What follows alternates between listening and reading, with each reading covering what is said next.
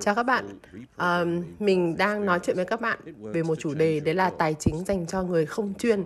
À, bọn mình có một cái fanpage ở trên Facebook tên là Easy Finance for SME and Startups và uh, hôm nay chúng ta bắt đầu có một cái podcast đầu tiên.